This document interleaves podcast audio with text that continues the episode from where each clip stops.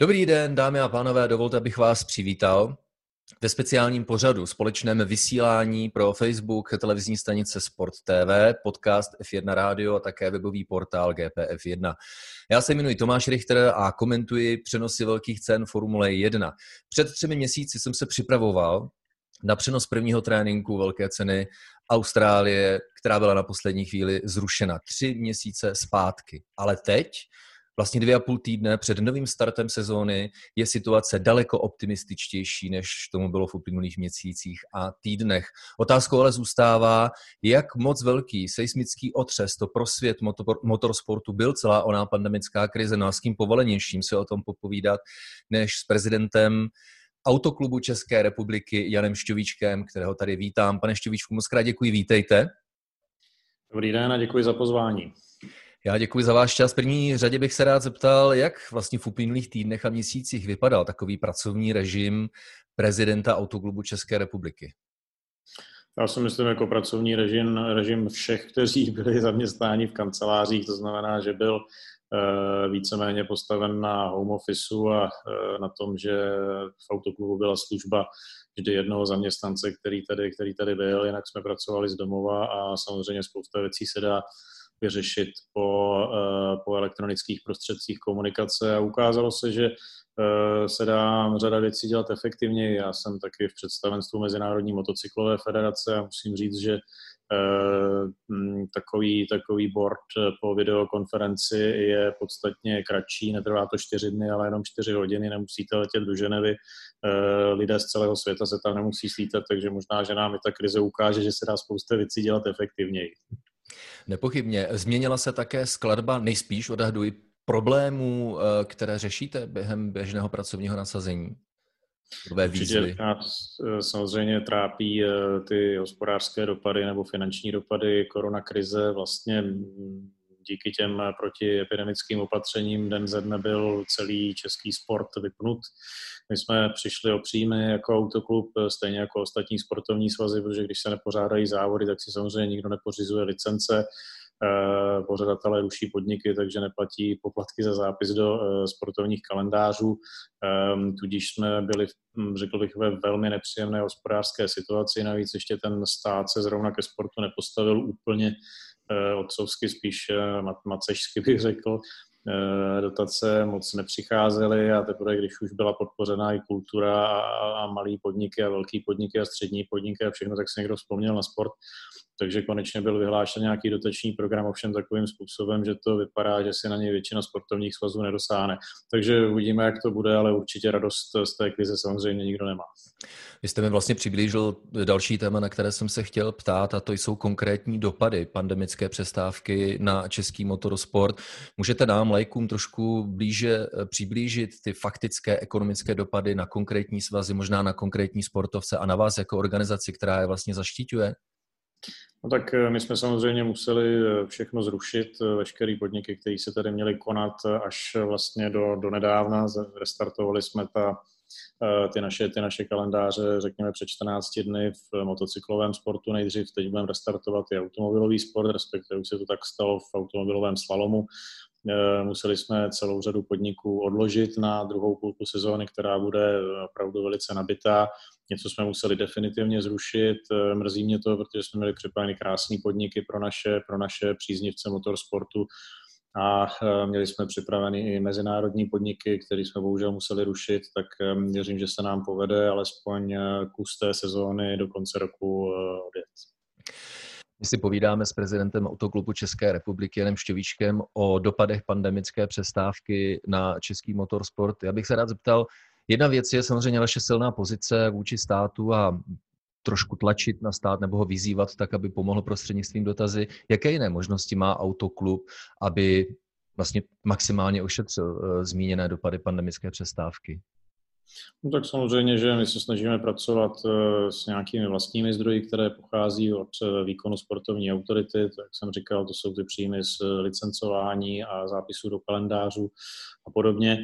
A kromě toho máme samozřejmě taky sponzory, hm, kteří z části financují naši činnost. Já jsem velice rád a chci všem sponzorům poděkovat, protože za poslední čtyři roky se nám povedlo vlastně z nuly vykřesat takovou jiskérku a už máme opravdu partnery, se kterými můžeme pracovat, ale um, ono to je samozřejmě taková řetězová reakce a, a většina těch sponzorů nám sdělila milým přátelským dopisem, nezlobte se, ale na nás to prostě dopadá, my nemůžeme, to je otázka vyšší moci a my třeba nemůžeme úplně dodržet ty naše sponzorské závazky, protože sami prostě máme problém, sami, sami nemáme, sami jsme v krizi.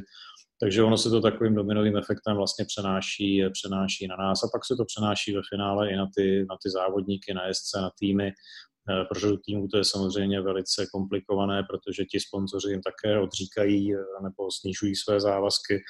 No uvidíme. Já věřím, že ten dopad nebude tak katastrofální. Věřím, že čím dřív se to rozjede, ta sezóna, čím dřív začne fungovat, tak tím menší budou ty následky. Pojďme se na celou problematiku podívat trošku globálněji z pohledu Eh, světa eh, Formule 1.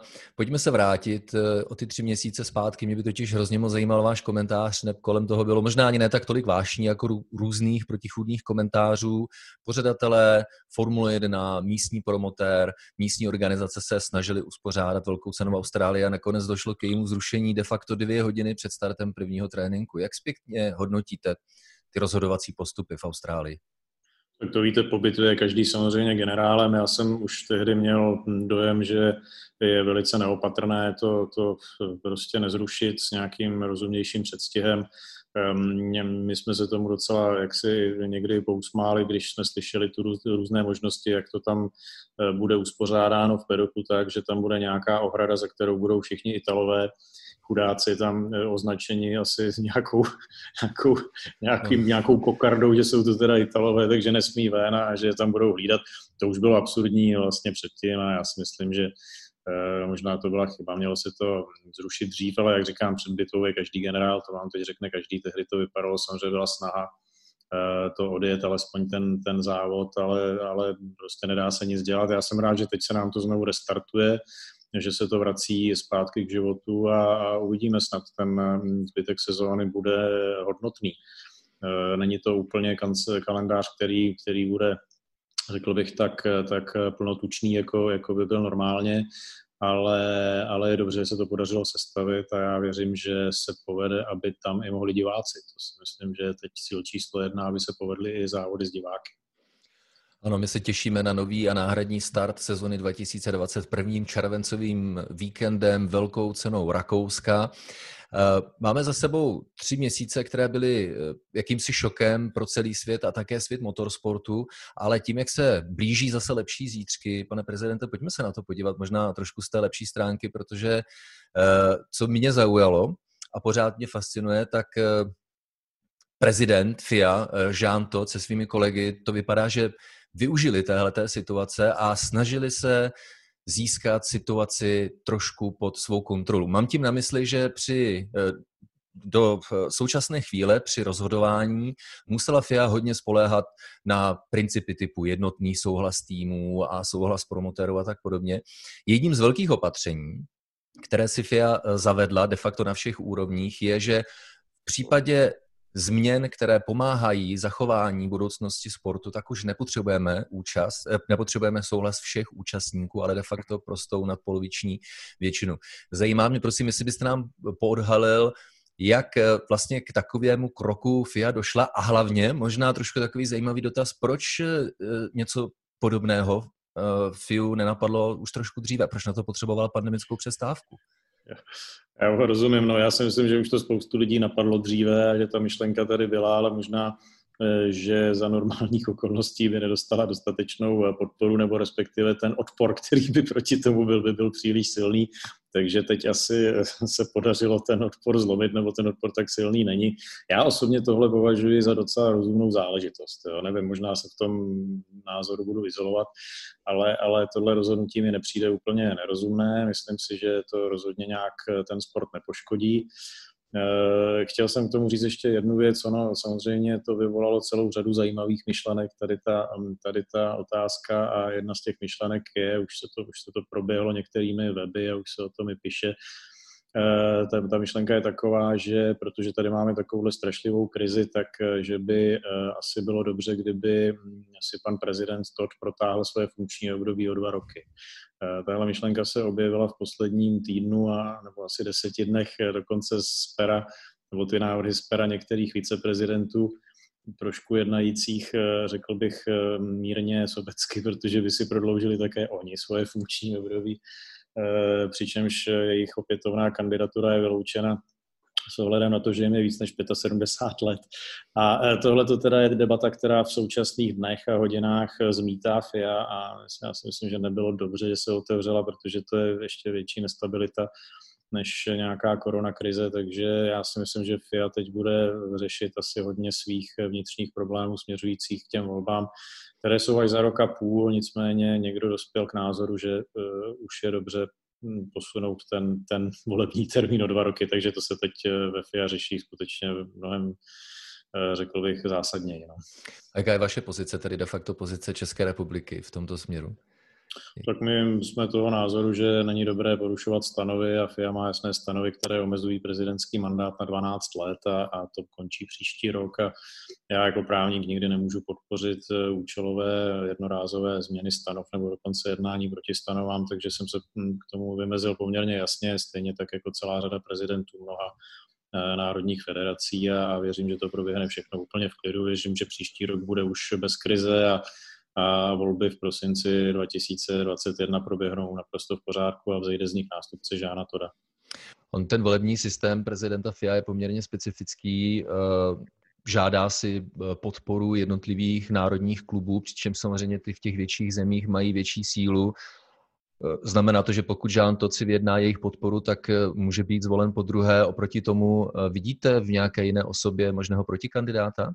Ne, ne, ne, tam už eh, kandidatura Žána Tora právě není možná, v tom spočívá ta kontroverze, podle stanov je to Aha. omezeno na tři funkční období a 12 let, což eh, končí příští rok. Prostě proto je tak kontroverzní eh, prodloužení mandátu o, o rok nebo o dva a proto to nikdo moc nechápe. Jistě proti kandidáti se, se rýsují a, a, ta debata prostě už se táhne nějakou dobu, uvidíme, kdo to bude.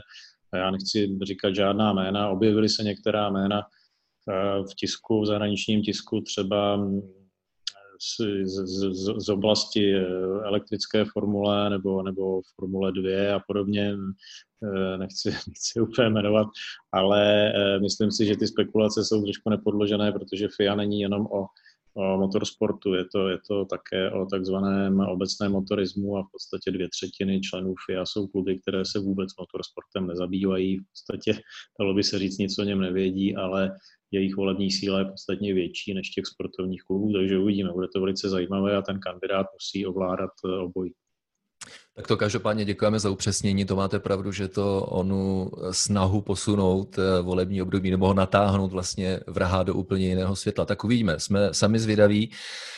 My jsme se také těšili ve velkém na jakousi novou generaci formulí, nová technická pravidla, která vznikla velkou rešerší, zejména ve spolupráci mezi FIA a uh, týmem Rosebrona, který je, komerční, který je šéfem, provozním šéfem a zástupcem Liberty Media. Nakonec se FIA dohodla, necháme to, příští rok se zavádět nic nebude, odkládáme to o rok později.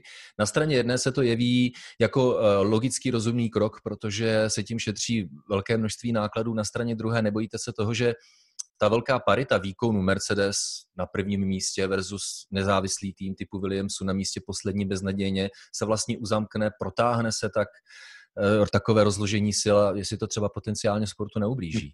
Mhm. Ne, to máte asi pravdu, že, že, že tady je zapotřebí udělat nějaký krok, který by přispěl té vyrovnanosti pole a to odkládání znamená setrvávání současného stavu, to s vámi souhlasím a trošku se bojím teda, že to bude znamenat protažení tady té hegemonie Eh, která určitě není dobrá. Já, já mám na to takový skeptický nebo kritický názor. Já si myslím, že Formule 1 v, v současné podobě není úplně v pořádku. Byl bych strašně rád, kdyby tam bylo víc potenciálních kandidátů na vítězství, než, než kolik jich je teď. A, a myslím si, že by měla být přijata další opatření k tomu, aby se to srovnalo. Prostě ty rozdíly jsou obrovské a, a jak říkáte, tam ten tým ze zadu vůbec nemá šanci, těžko se dostává i na body a co je to potom za závodění, když ten jezdec eh, jde do toho závodního víkendu s tím, že doufá, že dojede třeba aspoň 15. to přece nejde. Když jsme před více než 12 lety sledovali poměrně urputnou snahu tehdejšího prezidenta FIA Maxe Mousliho o zavedení rozpočtových stropů ve stínu tehdejší finanční krize. On se dostal do poměrně hutné, řekl bych skoro až politické tahanice s automobilkami. Nakonec hmm. to vyústilo v všelijaké i, řekl bych, mediální útoky a nakonec eh, jeho odchod, který on také odkládal mimochodem. Hmm. Chci se zeptat, vypadá to, že tenkrát tahle snaha nevyšla, ale tentokrát ty rozpočtové stropy přicházejí v platnost. Jaký je, prosím pěkně, váš názor na ně? Ona ta historie se opakuje, vy to říkáte naprosto přesně. Tehdy před 12 eh, lety se zavedl eh, věkový limit pro kandidaturu na prezidenta a členy Světové rady 75. Zavedl ho Jean Todt kvůli Maxi Moslimu. Teď, teď by asi byl nejradši, kdyby se ten věkový limit eh, a limit tří mandátů zrušil, tak ono se to všechno vrací. Ale Ale já, já si myslím, že je dobré udělat ty, ty, ty stropy, je to, je to prostě věc, která se jeví jako nezbytná protože to je asi, asi to, co může pomoci odstranění těch obrovských rozdílů. Já si myslím, že je otázka třeba mm, eh, jako renegociace dělení těch prostředků, které přicházejí z zpráv eh, mediálních, televizních do Formule 1, jestli by nebyl nějaký klíč lepší, který by víc podpořil finančně ty slabší týmy. To je samozřejmě velice kontroverzní otázka, málo kdo do toho chce kousnout, tady do toho jablka, ale myslím si, že Eh, že by to určitě stálo za uvážení. No. Nemyslím si, znova říkám, že je dobré, že tam prostě je několik týmů, který, kteří jsou o třídu jinde než, než, než ten zbytek nebo ten konec toho pole. My si povídáme s prezidentem Autoklubu České republiky Janem Šťovíčkem o potenciálních změnách v motorsportu v důsledku pandemické krize. Pane Šťovíčku, jedna věc je, že eh, týmy mají skutečně nesmyslně velké rozpočty a ta hranice eh, pro vstup potenciálně nového týmu je tak vysoká, že to zkrátka nepřichází v úvahu, proto asi onen logický nápad s rozpočtovými stropy, ale řekněte mi, zatímco eh, když vlastně vaši komisaři budou eh, provádět kontrolu sportovních a, a technických pravidel, ať už to jsou rozměry auta nebo něco takového, jak se dají kontrolovat pravidla nastavená vlastně tím novým setem finančních pravidel, jaké jsou možnosti kontroly? No tak na to bude se ustanovovat nyní nový orgán v rámci FIA, který bude eh, sestávat z právníků, ekonomů a který by se měl právě tady tomu, řekněme, auditu těch nákladů eh, věnovat. Eh, je to, já z toho teda úplně nemám radost, protože čím více orgánů, čím více byrokracie, tak je to složitější a vlastně vlastně nevím, jestli to bude úplně, úplně dobře fungovat, zdá se to nezbytné, tak, tak uvidíme, snad se to podaří nějakým způsobem kontrolovat.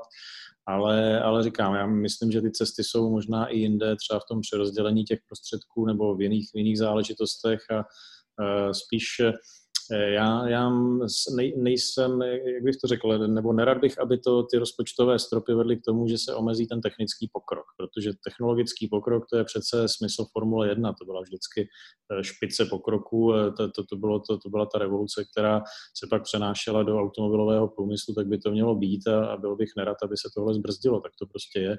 Spíš by se měli podpořit ti slabší, pomalejší, aby dokázali šlapat na paty těm, co jsou úplně na špici.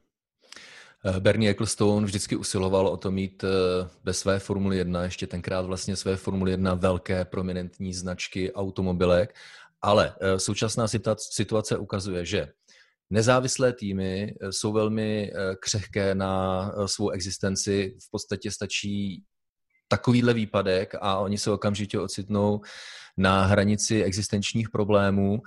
Oproti tomu automobilky v takových situacích mají svých problémů dost a většinou první krok, ke kterému sahají, je stáhnout tým, uh, formule, eh, stáhnout tým, uh, tým z Formule 1.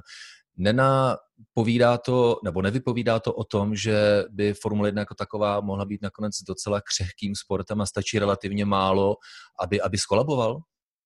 Je to určitě křehký sport a jak vy říkáte, to je velice omezená úzká skupina, velice, velice malá společnost, která eh, si to může dovolit a když přijde nějaká taková globální krize, tak bohužel právě tyto sporty, ty nejdražší sporty jsou to první, co je takzvaně v úvozovkách zbytné. Já to teda nerad říkám, jak to slyším, ale je to asi hmm. to první, co se obětuje protože to je taková, ta, to, to jsou ty hry, které jsou méně důležité než ten chléb a e, asi, asi prostě je to první věc, která se prostě škrtá v těch rozpočtech. Bohužel to tak je a tak to asi bude. Takže máte pocit, že to není tím, že by Formule 1 e, byla nějak nerozvážná v tom, co dělá a jdeme tomu v nedostatku přemýšlení nad svou budoucností, ale zkrátka, protože sport je zábava, ten se v takovém případě ruší jako první? Je to přesně tak, já si tohle myslím, já si, je to nerozvážnost bych tomu určitě neviděl, Formule 1 prostě je taková, takhle to asi má vypadat. A, a je to tak, já se toho bojím třeba i v České republice, tak vezměte si, že letos budeme mít eh, deficit 500 eh, miliard korun a to se bude muset v následujících letech z něčeho zaplatit logicky prostě přijdou rozpočtové škrty a já se velice bojím, že to bude právě sport a třeba kultura, to jsou tak ty první oblasti, které se považují za, za zbytné a kde se prostě škrtá. No, tak takhle to je jak v národním hospodářství, tak i v té soukromé sféře. Není to ale u, řekl bych, těch silných komerčních sportů, takže by měly být finančně soběstačné, zatímco ty menší, méně známé, nezávislé sporty, až potom tyhle závislé třeba na proudech typu, typu státní dotace? Určitě tak to je, ale vezměte si, že to je prostě nějaký systém, který funguje jenom do té doby, když, ho, eh, když do něj eh, se vsypou nebo sypou se do něj a líjí peníze, pokud ten zdroj vyschne, což se stává právě z důvodu těch hospodářských krizí, eh, kdy se omezí prostě ta, ta možnost investovat nebo dávat peníze do toho sportu ze strany těch velkých korporací, tak prostě ten stroj zadrhne a nemůže fungovat. To bohužel je, no. Jedna velká věc, eh, a myslím si tedy veskrze pozitivní, a mě by zajímal váš komentář eh, na to, na schopnosti improvizace, dejme tomu, eh, vedení Formule 1, ať už ze strany té komerční Liberty Media, anebo právě ze strany Mezinárodní automobilové federace, kdy ještě, dejme tomu, v Dubnu nebo na začátku května mnozí říkali, hele, to nemáme šanci, ne, vlastně nejenom sezonu Formule 1, ale uh, sezony velkých sportů restartovat, tím pádem se, se ruší, ale my začínáme už za dva a půl týdne. Jak vyhodnotíte vůbec uh, úspěch toho, že se podařilo oficiálně potvrdit alespoň prvních osm velkých cen v Evropě? Já si myslím, že to úspěch rozhodně je, jak vy správně říkáte, kdo by to před, já nevím, třema měsíci řekl, že se to vlastně tak, takhle rychle znova rozjede. To jsme žili úplně jinde, zavírali se Eh, hranice, nelítaly letadla, eh, nic nefungovalo a mm, je podle mě velice překvapivé, jak vlastně rychle, rychle se ty restrikce, vzpomeňte si, mluvilo se o tom, že dva roky nebudeme moci cestovat do zahraničí, jak rychle ty restrikce se uvolnily. Já jsem mluvil o tom s panem profesorem Primulou a ten, ten mi vysvětloval, že samozřejmě ti epidemiologové, ti by to viděli rádi co nejpřísnější, to, to je jasný, že to je jejich práce, oni musí varovat, oni musí se snažit zavádět ta nejtvrdší opatření, ale samozřejmě ti politikové na druhé straně taky to chtějí zase co nejvíc uvolnit. No, takže to je výsledek nějakého střetu, je to, je to záležitost, je to rozhodnutí určitě politické a já jsem teda samozřejmě rád, že se to daří, že, že se to takhle povedlo. Uvidíme, snad to nepřinese nějakou tu, tu, tu druhou vlnu nebo ten negativní efekt, ale, ale myslím si, že je určitě překvapivé. Já jsem třeba byl přesvědčen, když se to rozjelo a ta krize prostě vrcholila a my jsme všichni museli být doma a byly zavřený hotely a restaurace, tak jsem byl přesvědčen, že třeba Formule 1 se nerozjede do konce sezóny, že se to zruší. Takže určitě je to dobrá zpráva, že se to povedlo. To máte pravdu, tam v jedné situaci těch neznámých bylo tolik, že podle nějakých nejlepších scénářů možná, že bychom si zazávodili někde na konci roku, ale skutečně ten scénář úplně zrušené sezony Formule 1 byl v jednu chvíli hodně reálný. Řekněte mi ještě, eh, jak moc pro vás, co by, dejme tomu zástupce FIA, má smysl pořádat závody velkých cen, když eh, vlastně na ně nejsou připuštěni diváci? Je to samozřejmě nemilé, je to, je to prostě něco, co úplně nechceme, co, co není to ideální, co bychom si přáli, ale já si myslím, že to smysl má. Je důležité, aby ten šampionát se odjel, je důležité, aby ty týmy plnili to, co mají, aby vykonávali tu činnost i vůči svým sponzorům, aby jim přinesli tu prezentaci a hlavně je to přece eh, z hlediska zejména televizního globální záležitost, to znamená samozřejmě máte tam tisíce diváků na místě, ale potom máte stovky milionů diváků, kteří sedí u televize a kteří to sledují, takže určitě v tomhle ten smysl je a stojí za to ty šampionáty, nejen Formule 1, ale ty ostatní velké šampionáty třeba v motorkách odjet, protože to je, ten dosah je, je obrovský. Eh, spousta neotřelých nápadů v motorkách například pět víkendů, kde se pojedou, eh, nebo pět vlastních událostí, kde se pojedou dva závody na stejném okruhu, něco podobného ve Formuli 1, která zvažuje eh, jízdu například při druhém závodu v Bahrajnu na vnější konfiguraci. Jsou nějaké nápady, ať už to jsou třeba myšlenka obrácených startovních roštů pro druhé závody, tam, kde třeba to má smysl zkoušet. Jsou nějaké myšlenky, nápady, které, jsou, které vám jsou sympatické, dobré, neotřelé, originální, anebo vedle toho jsou nápady takové, které vám jsou, tak říkají, proti srsti? Tak samozřejmě tohle všechno má jediný důvod a sice, že jsou omezená, omezené možnosti cestování, logisticky, logistika je problematická, takže je zapotřebí co nejméně se pohybovat a zůstat co nejvíc na jednom místě a vytěžit to maximálně, jak to jde. Mně ty nápady jsou sympatické, já si myslím, že to je určitě dobře, zkusit třeba ten okruh je to obráceně. Otázka samozřejmě homologace bezpečnostních pravidel a tak, jestli by to vyhovovalo, to není jednoduchá záležitost, s tím se totiž samozřejmě nepočítalo při těch původních homologacích, ale mně se tohle to hrozně líbí, já jsem pro. To, co se mi uh, nelíbí úplně jako stoprocentně, je to, že se nám to začíná třeba někde omezovat jenom do určitých zemí, to je spíš teda otázka MotoGP, kde najednou vidím nějak strašně moc závodu jenom ve Španělsku. Jo. Já samozřejmě chápu, že Dorna to má takhle, takhle postaveno, že to je nejjednodušší cesta, ale to si myslím, že potom není žádný mistrovství světa, když se to jede ve Španělsku a pak jeden závod v Čechách, jeden v Itálii, jeden ve Francii a to, to asi úplně není, není ono. Jo. Ale zase chápu, ty, ty logistická omezení jsou prostě tady a musíme s tím počítat. Jak to vůbec vypadá se závodem motorech v Brně letos?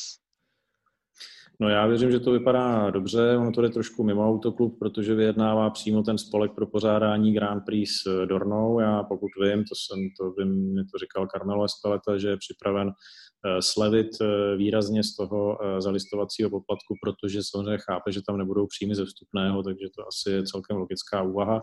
Já si myslím, že ekonomicky to je zvládnutelné, pokud jsem slyšel, že je nějaká nabídka, aby to bylo na dva roky s nějakým celkovým poplatkem asi 7 milionů euro, tak si myslím, že by to ve finále mohlo být i výhodné, protože to vyjednávání na ty další roky to už není o nějakých, eh, řekněme, 4,5-5 milionů euro poplacích, jak tomu bylo do posud. Já vím, že třeba nové, eh, nové Grand Prix, které vyjednávali, tak se opravdu tam hovoří o 8-9 milionech korun, euro. Pardon. Takže kdyby to dopadlo takhle ještě na příští rok s nějakým poplatkem, řekněme, průměrně 3,5 milionu euro ročně, tak si myslím, že by to byla výhra.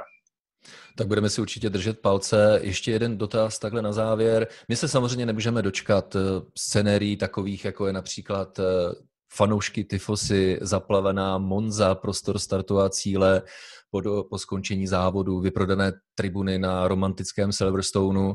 My předpokládáme, že se výhledově diváci na tribuny vrátí, ale řekněte mi, máte už třeba indicie o tom, jaké nové poznatky tahle pandemická uh, opatření přinesla a která by mohla vejít v nějaký trvalý život? Existuje něco takového? Nebo se vrátíme k tomu, co jsme znali ještě na konci loňského roku? Já si myslím, že eh, teď bude veliká opatrnost. Víte, ono je těžký, samozřejmě nikdo vlastně pořádně neví a nechce říct nic jako definitivně, jak by to bylo, jak se to bude dělat. Samozřejmě teď je na místě opatrnost, musíme to dělat bez diváků. Je obrovská snaha, obrovský tlak, zejména ze strany těch pořadatelů, aby tam ti diváci mohli přijít ale bude velká obava, aby někdo si vzal na sebe tu zodpovědnost, že je tam pustí, aby z toho nevypukla zase nějaká lokální třeba prostě epidemická krize. Takže uvidíme, ale já jsem přesvědčen, že eh, když ne na konci této sezóny, tak od příštího roku se vrátíme k tomu, na co jsme byli zvyklí a to jsou ty, ty, ty fózy na v Monze a, a plný to určitě to dopadne a jenom je otázka kdy. My si z tohohle všeho odnášíme nová technická pravidla, eh, nová finanční pravidla, eh, daleko silnější tlak na to, aby menší nezávislé týmy přežily. Myslíte si, že z téhleté nečekané krizovky Formule 1 zejde jako lepší sport, nebo se bude víceméně plácat v těch stejných problémech? Protože do jisté míry to vypadá, že je to typické pro Formule 1, že ať se eh, manažeři snaží dohodnout na čemkoliv, tak to vypadá, že jenom diskutují, ale žádná skutečná řešení nikdy nepřicházejí. Máte pravdu, je to tak, je to nekonečná debata, diskuze, všechno se rodí složitě. Já teda mám takovou zkušenost do posud z té krize i z různých oblastí, že ono to spíš akceleruje eh, chod věcí a, a vede to k nějakým rozhodnutím, která třeba by se obtížně přijímaly, tak eh, já věřím, že i třeba ve Formuli 1 to pomůže k tomu, aby se dořešila řada problémů, které řešený nebyly, o kterých se debatovalo, tak třeba to akceleruje i, i prostě dosažení nějakých rozhodnutí, které budou důležité pro budoucnost Formule 1. No tak doufejme, vypadá to hodně pozitivně. Eh, my jsme tady ve studiu, v tomto virtuálním studiu, měli čest přivítat prezidenta Autoklubu České republiky Jana Štěvíčka. Pane Štěvíčku, jednak v první řadě moc krát ještě jednou děkujeme za čas a hlavně přejeme mnoho pracovních úspěchů a úspěchů v soukromém životě. Já moc krát děkuji za pozvání a já teda jsem překvapený, já jsem čekal samozřejmě klasickou otázku, kdy uvidíme Čecha ve Formuli 1, ale to, a, a shodou okolností teda, a kdy jestli teda, můžu, můžu, tak uh, jsem chtěl říct, že to možná nebude tak strašně dlouho trvat. Uh, a chtěl bych říct, uh, aby všichni fanoušci dávali dobrý pozor, protože třeba v nejbližších dnech nebo týdnech se dozvíme významnou novinku, která nás tady k tomu, k té historické události přiblíží. A teď jste nám nasadil brouka do hlavy trošku. My zrovna včera, No, to, to nám nedáte spát teďka. My jsme včera bohužel přečetli relativně smutnou zprávu, že Roman Staněk eh, rozvázal spolupráci s týmem Prema, takže nevím, jestli tady jdeme touhle cestou. V jednom z našich rozhovorů jsme měli českého mladého talenta Petra Ptáčka, asi taky možná... Jména znáte, jména známe všichni, ty okruhy jsou jasné. Ehm, třeba ty eh, zprávy, které se jeví jako smutné, nemusí být tak úplně smutné, uvidíme. Tak, to jste nám dal velkou inici, za to moc krát děkujeme. Takže ještě jednou uh, díky za váš čas, ať se daří a pevně věřím, že se neslyšíme naposled, že až se to všechno rozjede a bude uh, možnost debatovat o něčem příjemnějším než dopady pandemické krize, tak se znovu uvidíme a uslyšíme. Děkuji, pane redaktore, ať se daří a zdravím všechny diváky a mějte se pěkně, nashledanou. Hodně štěstí.